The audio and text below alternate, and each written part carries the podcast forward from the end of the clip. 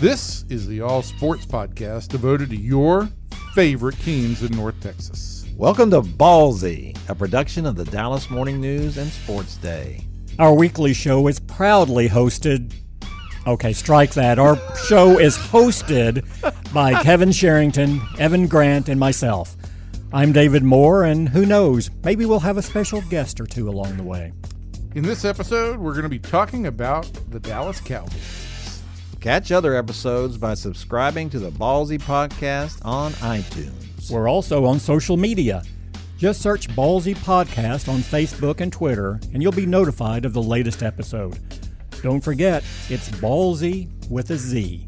Are you ready, sports fans? Ballsy starts now. Hello, everybody. Welcome into Ballsy, the Sports Day DFW Dallas Morning News Sports Podcast. I am Kevin Sherrington, joined in the studio today by David Moore, uh, who covers the undefeated, unchallenged, unrivaled Dallas Cowboys.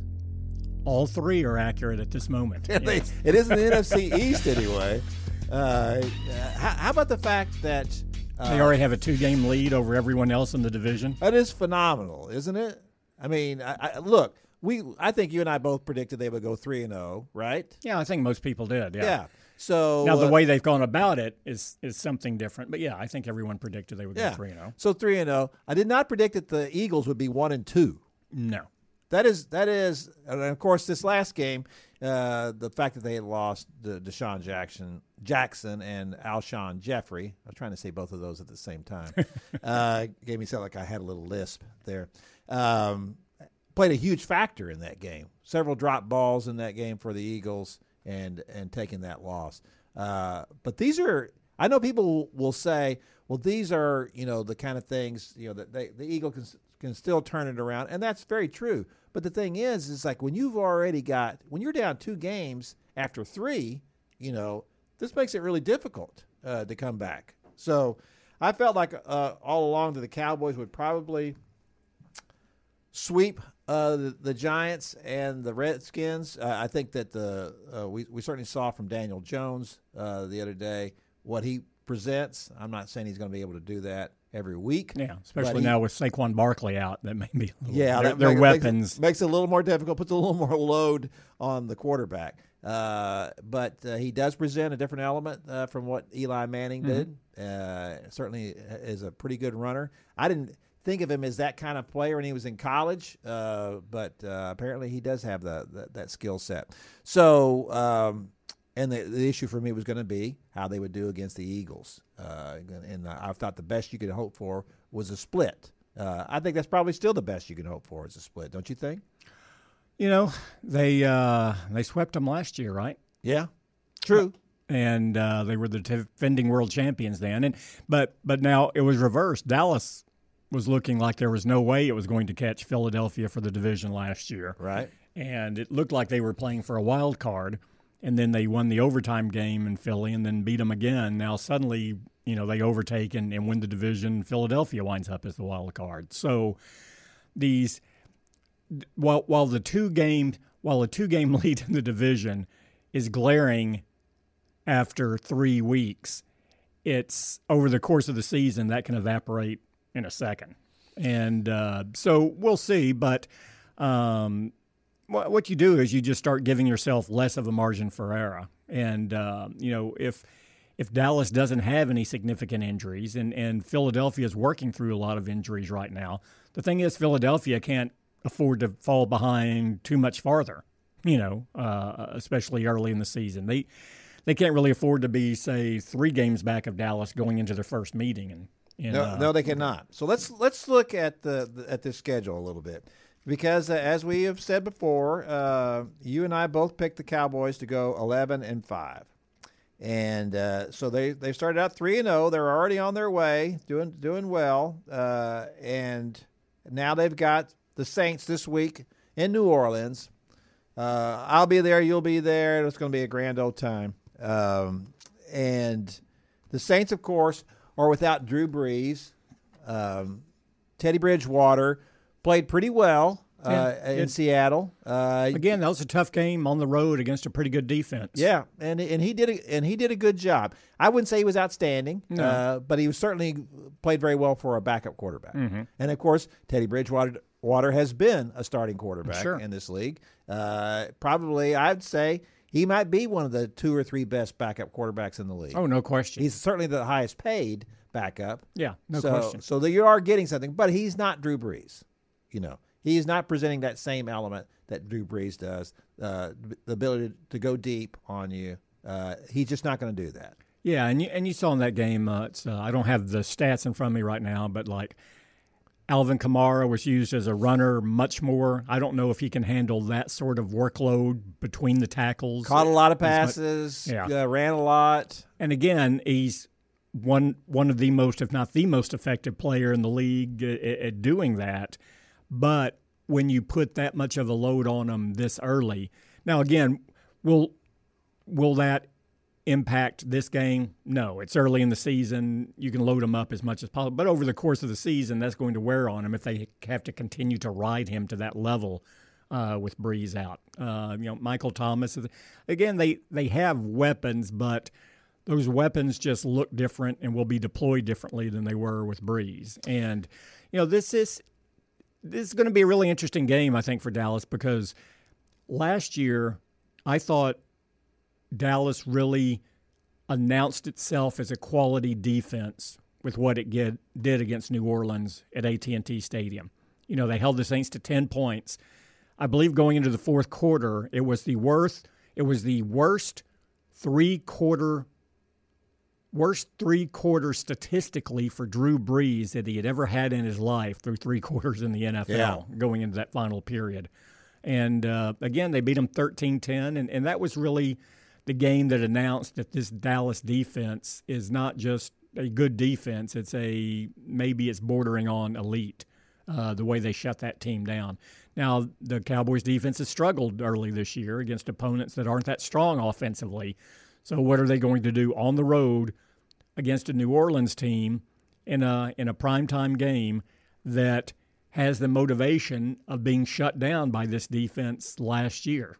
Uh, Yeah, and and last year, uh, you're right. Uh, You know, when they came out in that first series, I remember Anthony Brown knocking down a pass. Uh, you know, there every everything that Drew Brees tried to do in Yeah. that first series, they couldn't get anything going. It was 3 and out, three and out, three and out, and uh, and that was so impressive in that game. They played so well. They they seemed to to have an idea of what the Saints wanted them to do on every play. No question. They had everything covered. Uh, it wasn't a question of Drew Brees making poor throws. These were balls getting knocked down. Uh, these were, were true plays being made uh, by the Cowboys. Completely neutralized Kamara. Kamara Yes. was no threat in that game whatsoever. So uh, I wanted to ask you that because it's it's interesting uh, to watch uh, um, the the three games so far from this defense. You know, and, and, and look, the NFL is a year to year league, and we know that, and uh, things can change pretty dramatically. Even then when there's not a great change in personnel, Yeah. for whatever reason, things just change. And uh, It's a and fine last, line. Yeah. Yes, and last year the Cowboys were riding their defense almost all season long, uh, and that's what was so critical for them against the Rams uh, in the divisional game because the Demons didn't play. It wasn't there didn't stop them. the run, Yeah. and and that was a, a that's why they lost. Uh, this year they haven't looked very good. What what do you think is the the, the problem with this defense so far? Well, um, we had Lawrence who didn't take part in the off-season program after the the shoulder surgery, and so he was he was not at the level he was to start last season. Um, you missed Robert Quinn for the two game. I mean, you go back, you didn't have, you know, you from what you had last year, you didn't have Randy Gregory, Right. who was pretty fresh and effective early in the season. He was suspended. Um, a player you brought in to take his place was suspended for the first two games. And uh, I, I think you saw in that Miami game, he really, I think he made a difference for them in that interior. Um, in fact, so good. He was so good that he played well beyond what they envisioned. Right. Um, so I, I think that's a good sign for them going forward, especially now that Demarcus Lawrence is starting to look more like himself, his Pro Bowl self. But you had uh, Lawrence, uh, you had Tyrone Crawford, who didn't practice in the um, in the off season uh, because of the hip. um, so he's not right, and he hadn't played. He didn't play in this third game. Uh, he's been limited. So the line hasn't been playing to the level it was for most of last season. I think you look at the, you know, Byron Jones, your Pro Bowl corner, uh, was limited and only played a few snaps in the first game um, because he was coming back off off-season hip surgery. He didn't take part in anything in the off-season. So his his conditioning and and uh, execution level wasn't where it wanted to be. Uh, they wanted it to be starting the season. So that's two Pro Bowl guys right there, in Lawrence and Byron Jones, who did nothing in training camp, who you're just plugging in right away, and they're in limited roles. So that's, I think the defense took a hit there, like we were talking about the depth in the line. You know, early this season, now, now I think Leighton Vander Esch is playing better now, but early this season, I don't think the linebackers have played as well. And uh, no, they Jaylon Smith has been very sporadic to me. In fact, it was pretty telling that, that Joe Thomas was out on the uh, field for I think like 38 snaps in that game, and he was taking some snaps away from Jaylon Smith, and that's an indication they think Smith isn't exactly where he needs to be right now. So, you know, that is so that identifies three of your most important defensive players right there, and none of them, for different reasons, haven't been playing up to their standards in these first three games. So I think that's part of the reason. The other is, uh, you know, the, the opponents. Um, you know, this defense is, and also this defense is predicating on swarm to the ball and hit. You have to have a physical edge to you. Um, teams don't have that physical edge to start the season because they don't hit that much in training camp and preseason games because they're they're trying to limit their exposure to get them through a season. So I think teams that their whole identity is built around being physical and, and aggressive and knocking people around. I think it takes them a little bit longer to get that edge uh, to them because you just can't, no matter what you do from a conditioning standpoint, you can't replicate it until you start knocking people around. Yeah. So, so I, I, think.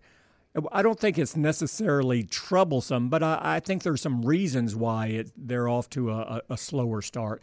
Now we're saying this, and I think only three teams in the three defenses in the league have allowed fewer points through the first three games in Dallas. So let's put it all in perspective. But they're not they're not getting a lot of sacks and they're not getting turnovers. And when you go up against a good team or a good quarterback, um, that's going to show up. Well, Taco Charlton got a sack Sunday. He did. It took him nine seconds to get there.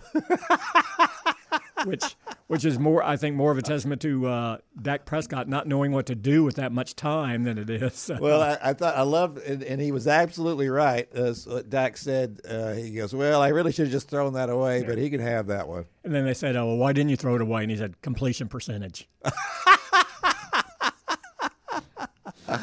Well, uh, yes, to me that, that that's the, the, the most noticeable things about this defense so far, and and, and I understand and I see what you're you're saying, and those are all good points. Uh, but I, I, feel like the you know to me the most striking thing about this defense, besides the fact that they hadn't gotten a lot of pressure at least until the second half of the Dolphins game, mm-hmm. was uh, the fact that uh, uh, the linebackers just aren't doing.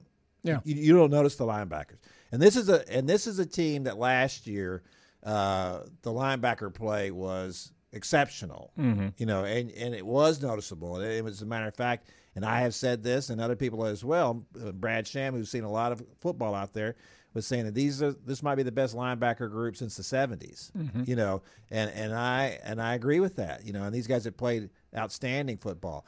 You know, they didn't play well in the in the Rams game last no. year in divisional play, and that's because you you had the offensive line was uh, getting out to the second level, and these guys were having to fight through the offensive linemen to make tackles. Yeah. That's not how this defense is designed. And there was some misdirection, and they were taking advantage of two young guys in there. And and you go back and you look at that tape, and everyone who studied it will tell you far and away the best linebacker in that game was Sean Lee. Yeah. In the now again, it didn't. They still ran for like two hundred, and, but I mean, he was the only one who was recognizing and getting in the spots to stop the plays. They were, uh, they really confused Leighton and, and uh, Jaylon in, in that game. And uh, but yeah, that you know that's the other thing. As good as they were defensively last year, they started to wear down against the run, and uh, it was a it was a dramatic culmination against the Rams. Right.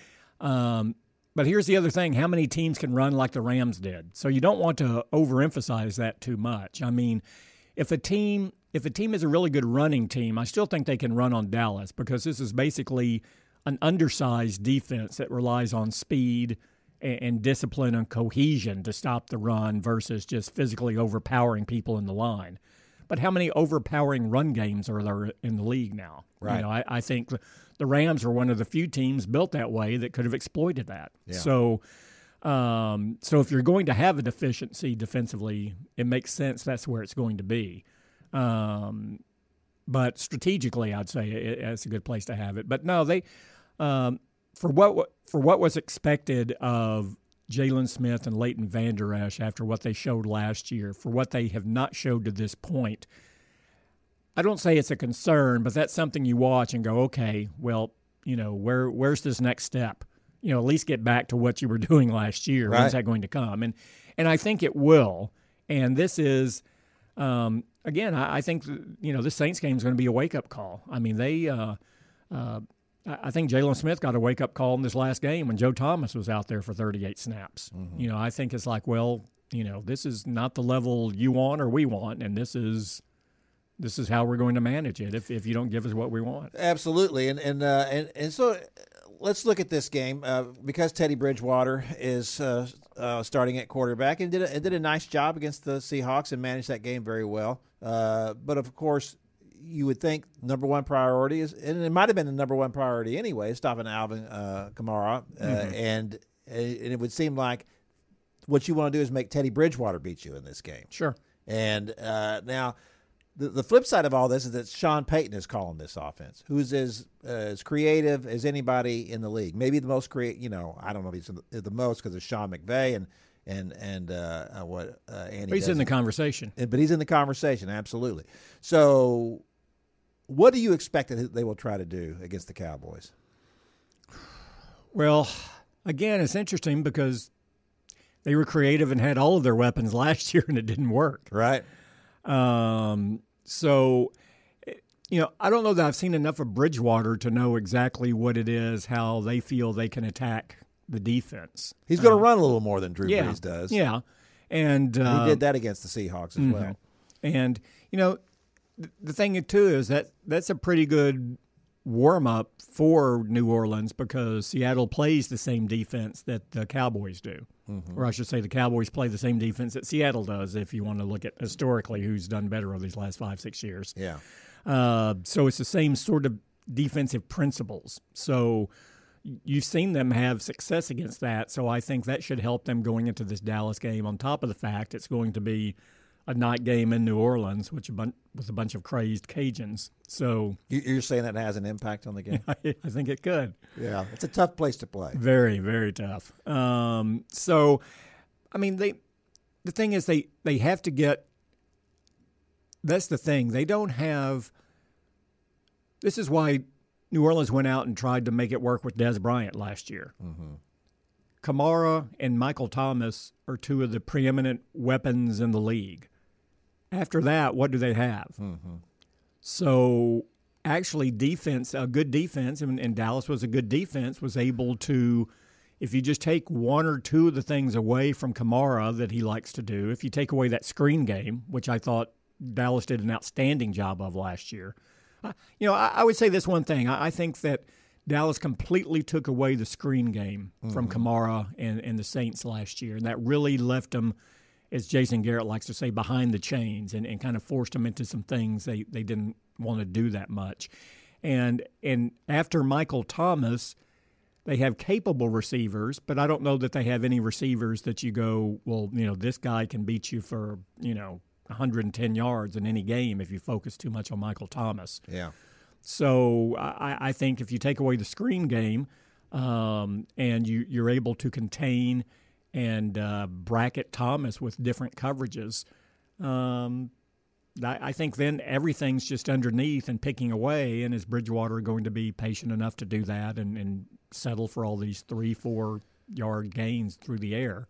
Right. And move the ball that way. So let's talk about the yeah, and I and I agree. So let's talk about uh, the Cowboys' offense this week uh, and what you expect they will try to do. Um, we saw last week, even without Michael Gallup, uh, Devin Smith didn't have a big uh, day, uh, but he made a few catches. Amari Cooper did have a big day, uh, two touchdowns. Mm-hmm. Uh, I believe it was what eighty-eight yards receiving in that game, um, and uh, those are things that we, and we have talked about with Amari Cooper. always capable of a big breakout game not really uh, the, the kind of guy who was going to maybe bring it every week, but he has scored at least one touchdown in all three games yeah. uh, so far. for the, fir- for the first time in his career. For the first time in his career. Yeah. Correct. Uh, now he becomes, I believe, the fifth player to score in the uh, f- first three games in, in franchise history. Is that right? Yeah. So okay. it hadn't happened that much. Yeah. So uh, so let me ask you this, uh, because there was some concern about with Michael Gallup's uh, absence, and I'm assuming he will not be playing this week. Oh no, he he won't play for another. Let's see, I, I think you're probably looking. You know, he's going to go right up to the bye week. I think before. Yeah, I mean, he may be back for that Giants game after the bye week. Yeah, I, I doubt. Maybe an outside chance.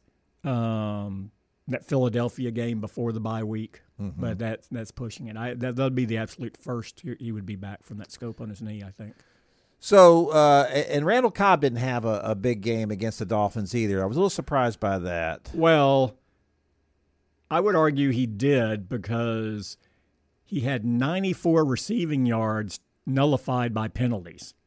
Is that right? Was that not? Oh, that's right. Because he had the, the 74 yard touchdown. That's true. That was called back because of offsetting penalties. I remember that now. And late in the second quarter, just before that, he had a 20 yard completion erased on a Connor Williams holding call.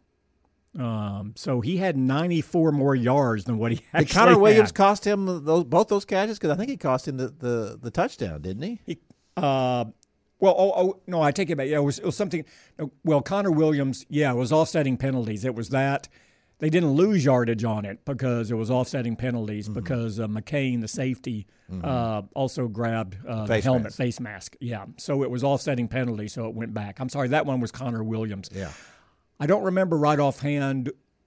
Oh, it was La'el Collins, I think was the, who got the that penalty might have been that, that brought back the uh, 20 yard game that he had. Yeah, well, so. that's that's so that's a good point uh, because they had done such a great job the first two games of spreading the, the ball around a mm-hmm. lot, mm-hmm. uh, and it seemed so. Like, actually, yeah, I, I, think Cobb. You can tell Cobb what, and again, that's what they picked on. You know, Kellen Moore said we saw specifically we wanted to attack there with Cobb to open the third quarter, and mm-hmm. on the mm-hmm. second play of the third quarter, they hit him for a 74 yard touchdown, and it comes right back. Now, to their credit, four plays later, they're back in the end zone again, right. which is remarkably hard to do after being scored that, twice and only get twice, credit yeah. for it once. Yeah, yeah, uh, that is hard to do. But uh, so yeah, I, I, think Cobb was a pretty big part of the game plan. It just didn't materialize from a st- statistical standpoint because of those two plays. Yeah.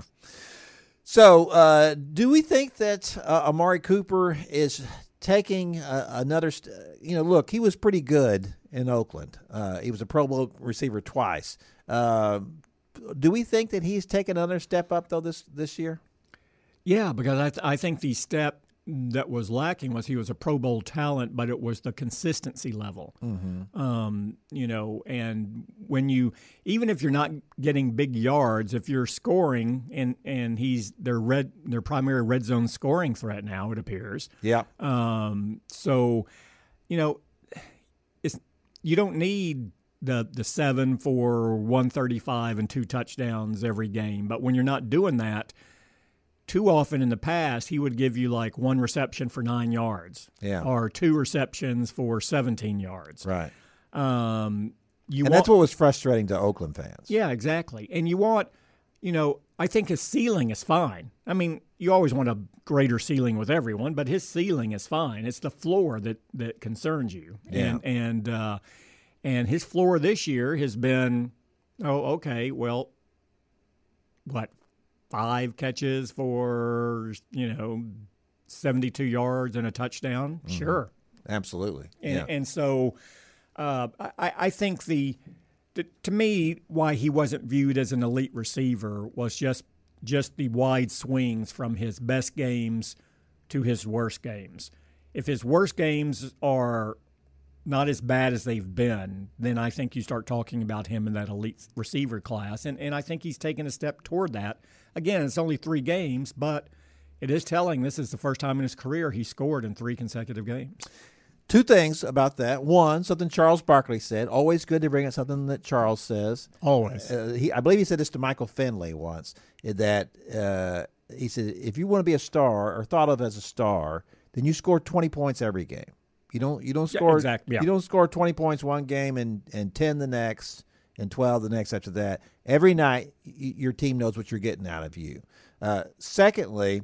Uh, you know, one of the, the knocks on um, Amari coming out of Oakland was that, well, he, he drops too many passes. Uh, yeah. And we didn't really see Wait, that. until the Miami game, he did drop that one pass where it was wide open, which would have been a big game in Yes. the Miami game. Yeah. And but here's the issue with him. I didn't notice it so much last year, but I've really noticed it a lot this year.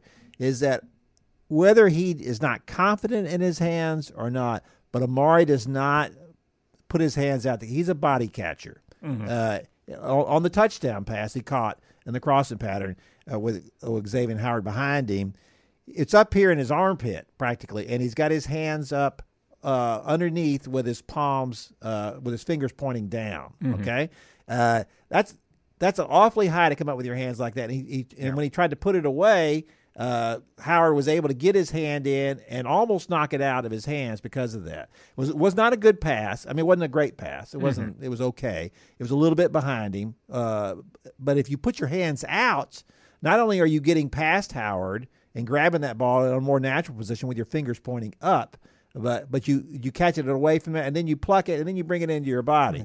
Uh, when you're trying to, the issue always is when you're trying to catch it with your body like that, the ball has has to travel farther for one thing, gives the opportunity for the defensive back to knock it away, but also balls are going to bounce around a little bit when it comes into your body like that. I'm not sure that Amari Cooper has the hands or has the confidence in his hands to reach out and grab the ball like that. He's got a little bit of uh, Terrell Owens in him. Uh, you know, and and he was always a body catcher for for a for a, uh, a great receiver. He had the worst hands of any great receiver I ever saw.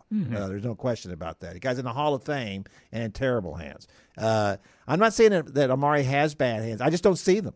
You know, uh, and then as, as you said on that on that seam route when he's running wide open down the field, he reaches up and that ball's it's it's a little bit out in front of him, but that's but that's a well thrown ball. No, it was a well thrown ball in stride Yeah, to set you up for a really big play. Now, now on that one, it to me it appeared, and I, I didn't I didn't have a chance to ask him about this, but to me it appeared he knew the safety was coming over the top, and he looked up. yes, He looked again. It was one of these.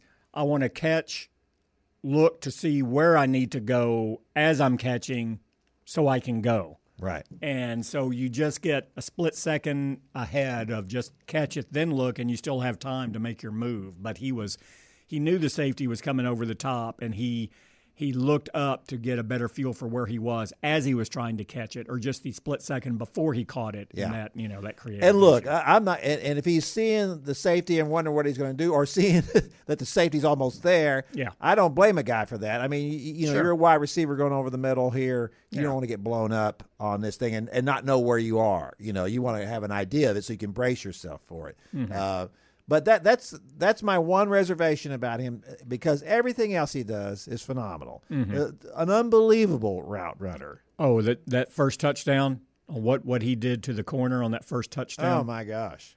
if uh, I don't know if you've seen that, but I mean, I've watched that isolated, and he's just, I mean, he has the guy yo-yoing two different ways, and he has no shot. And, and has no know, we- shot of covering him. We all talk about Cole Beasley and the way he could run routes, and Mm-hmm. and certainly uh, he he did a great job in in a, in a small space Mm-hmm. to get open. He was always open, pretty much because of that, because of his ability, Yeah. Mm-hmm. because he's so quick, so precise on his routes, and that's one of the things that a lot of receivers don't understand. If you're rounding off these routes, you- you're easy to cover. Yeah. You know, if you're making sharp cuts and varying your, your tempo and speed as you're doing it, then you're gonna you're gonna be able to lose a guy.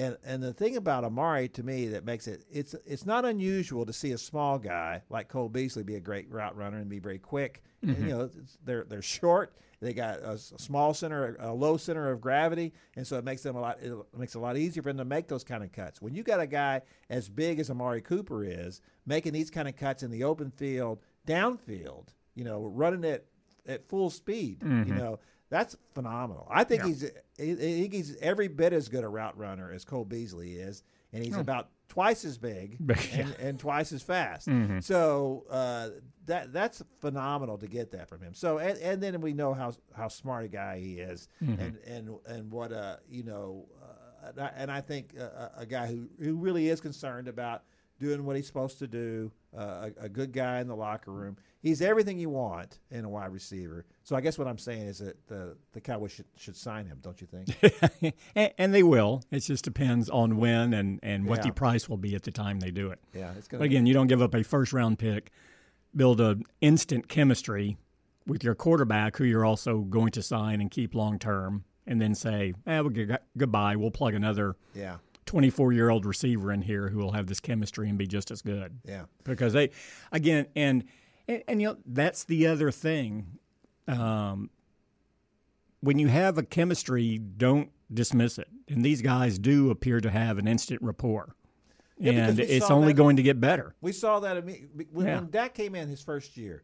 The the chemistry you saw was was with Cole Beasley. Yeah. right. I mean, you saw Sure. more, more so than Dez, more so than Jason Witten. Uh, that this was this was his guy. Yeah. you know, and and it was clear from the very beginning. And what I thought was that well, he, he knows where this guy's going to be.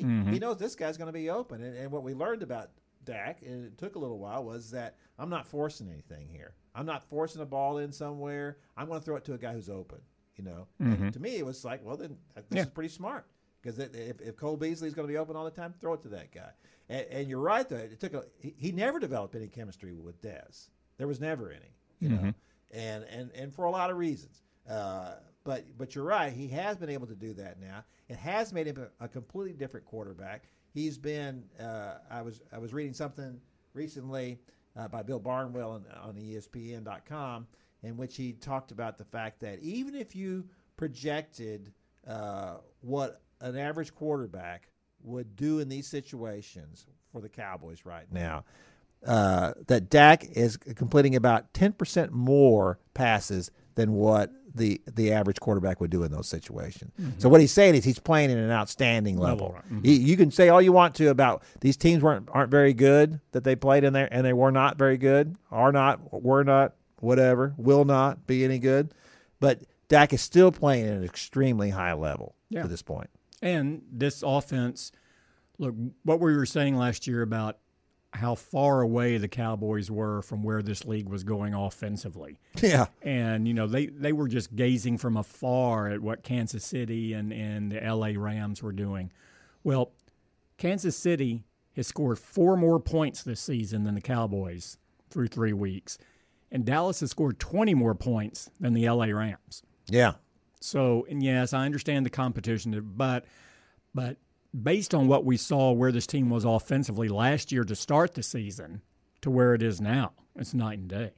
And, and, you know, I think that that has everything to do with uh, with obviously Kellen Moore, uh, a different offensive coordinator, a guy who's uh, has maybe more confidence in in Dak and some of the things he can do, and and also more weapons. You got a, a Yeah. full season of Amari Cooper. You uh, until he got hurt. You had Michael Gallup, who now has a whole season under his belt. You have Randall Cobb, Cobb who gives so you more things that he can do than You what Cole Beasley did. for short. You know. and you have, and then You, you, you had have, Jarwin stretching the field A little on, bit. on, and certain, and then and then uh, you have Tony Pollard added to this uh, mix, and and uh, and look, uh, I think he's terrific. You know, I he's I I don't know that he's the kind of back. Well, let me first ask you this: What do they list him at? Six foot two hundred, yeah, about around Does that sound A right? little bit, yeah, and so a little more, two hundred five, something. uh, and uh, and Zeke runs at what 230, 235? two twenty five, two twenty eight. Okay. Uh, Zeke looks like he's about twice as big as Tony Pollard. So I, it's it's hard for me to. The weight to- is distributed differently. it is a little different, um, but uh, I don't know how much of a load Tony Pollard could could handle. But he has such great glide to him. You know, he, he he he's fast, but he has a he has a he has really nice patience as well. Uh, his ability, his vision's really good. Uh, for a guy who didn't play very much at Memphis or didn't get a lot of uh, plays per game, what, what what was the uh, average? Well, he I I was looking at this the other day. He had, I believe, he carried the ball 70 times his last year at Memphis. Rushed the ball times. 70 times. He's already at 30 30 right now. And uh, his previous two years, he had 30 and 31 carries. I don't so understand. 70 was like doubled what he'd ever had. So I don't understand what that was all about. But but when you wa- when I watch this guy run the ball, uh, this this is a to me.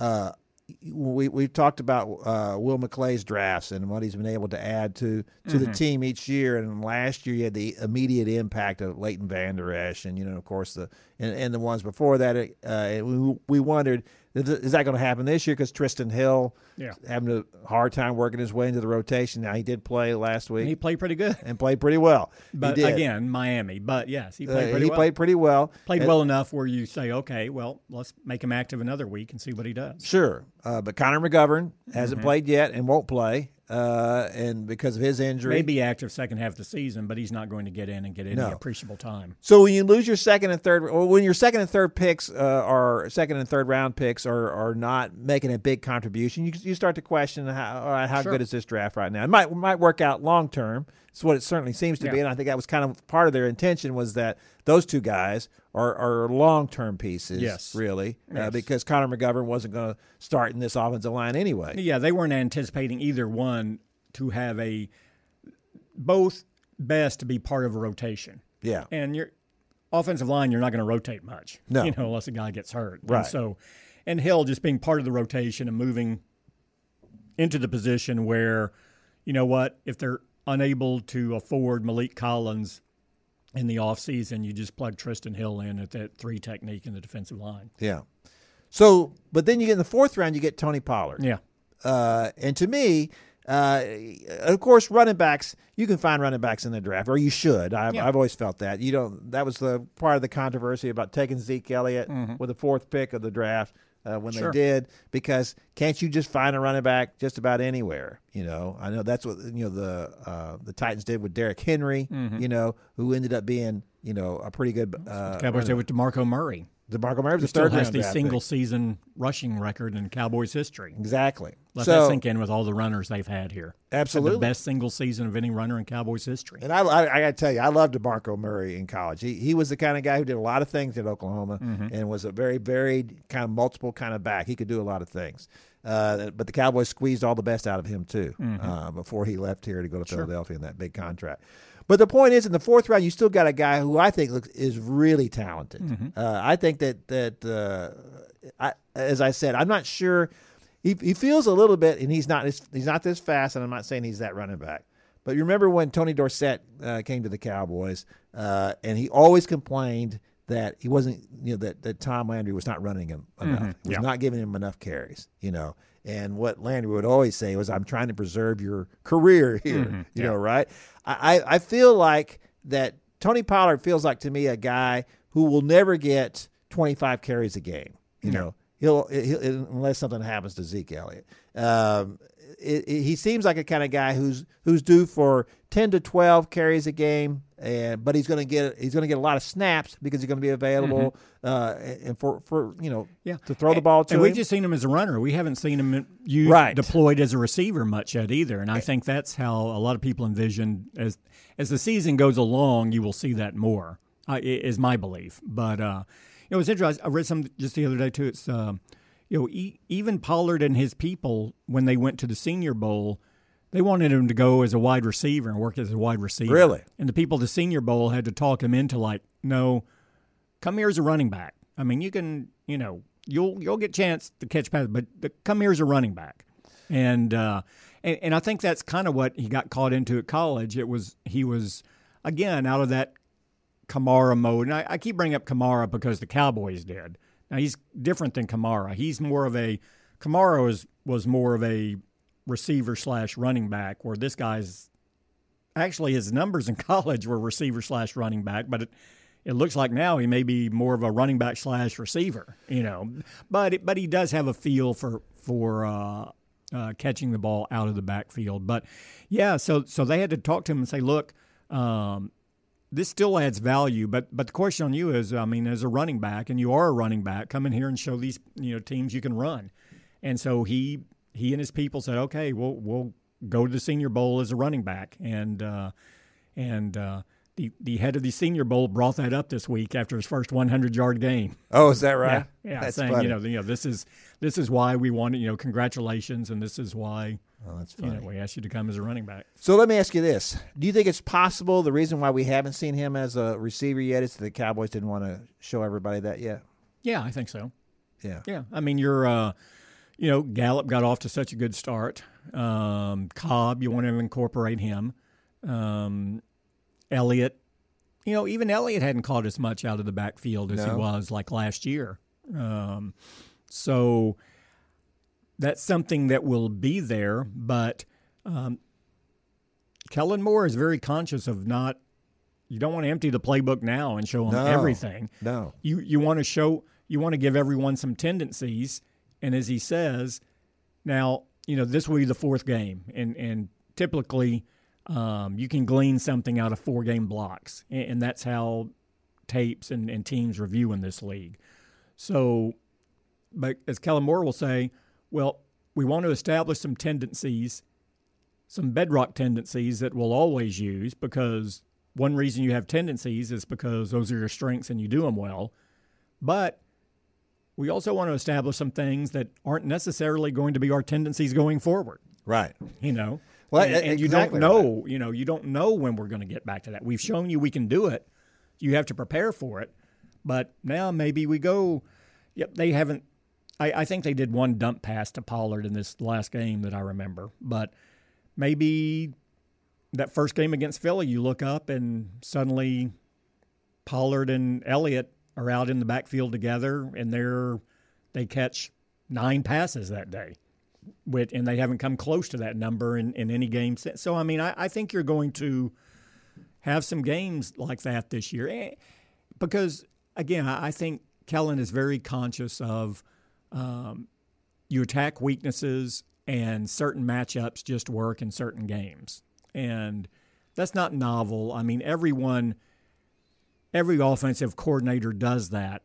But to what level do they do it? Mm-hmm. You know, um, do they continue to pick on it time and time and time again, saying this is the matchup, so we're going to, yeah, let's avoid this guy over here. Let's just keep going over here all the time. Yeah. Or do you say, well, no, we'll lean toward going against this guy in key spots, but um, we can do whatever it is we want to do against anybody. So let's just keep doing this. Yeah. So, and that's where, to me, that's where, if Dallas was bound in the past in some old thinking, that was a little bit it. It was, you know, I, I was struck. Uh, again, you look at the the third quarter numbers of this team this year in, in the three games. You know, Dak Prescott's 22 of 22 for like 364 yards and three touchdowns in Wow. the third quarter.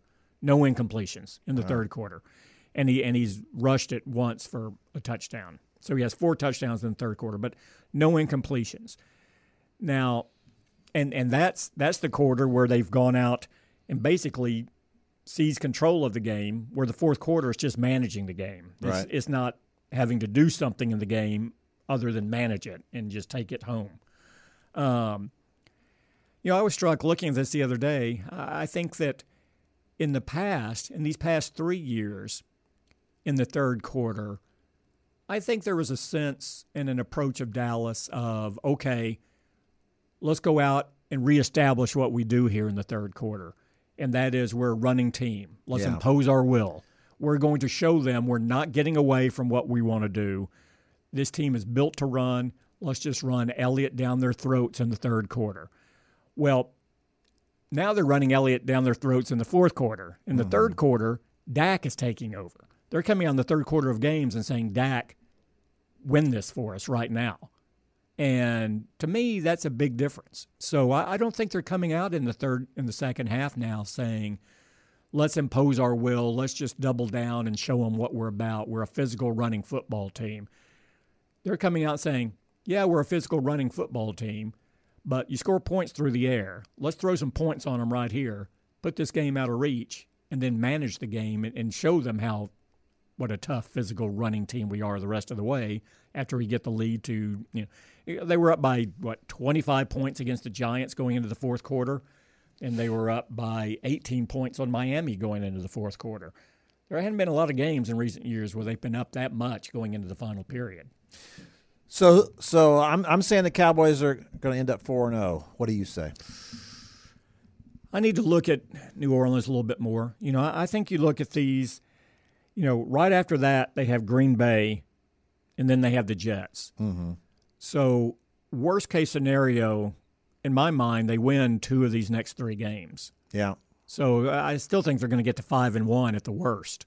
Um, but I'm The Packers defense looks really good. Yeah they they invested a lot on that in, in the off season, and that's offensively though they're more They're challenged than they have been in a while. They, They really are. Um, Of course, we know what Aaron Rodgers has done to this defense yes, before. yeah, a lot of defenses, but yeah, Yeah. this this one as well. Um, so you know you would think if they're going to lose a game in these next three, the Saints would probably be the most likely since it's on the road. Mm-hmm. Um, but you know now they have a little bit of idea of how Bridgewater they're going to use Bridgewater and and um, you know I, I think Dallas is catching New Orleans about as good of a time as you can catch them. No question about that.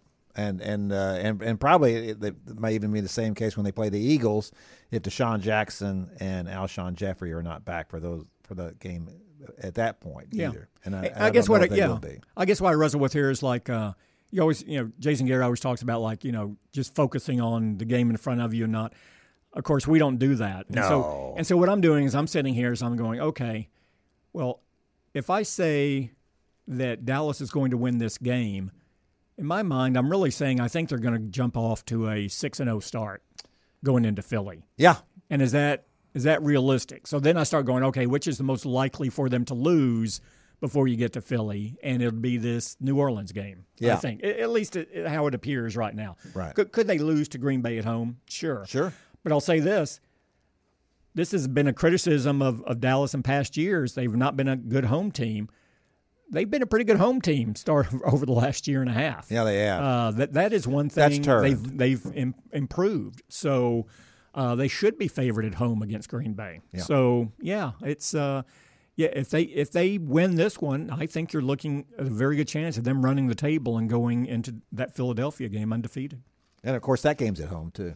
So, so that's that's the issue for me. Is Mm-hmm. and then a that, bye. um, really, you go all the way down to November the 10th against uh, the Vikings, and that game's at home.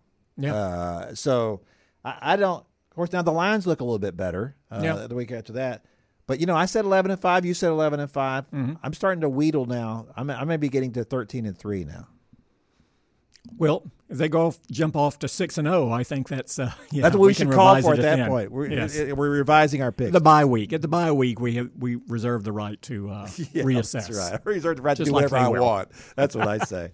All right, David. That's been it. That's our Cowboys podcast for today. We also had a Rangers podcast uh, with my, my uh, guest star Tommy Noel. We talked about uh, the old ballpark and the new ballpark and all the, the feelings that uh, go in between those two things. Uh, check those both out. Uh, we appreciate it, and come back uh, and get it next week. See ya. Thanks for listening to the Cowboys Ballzy podcast.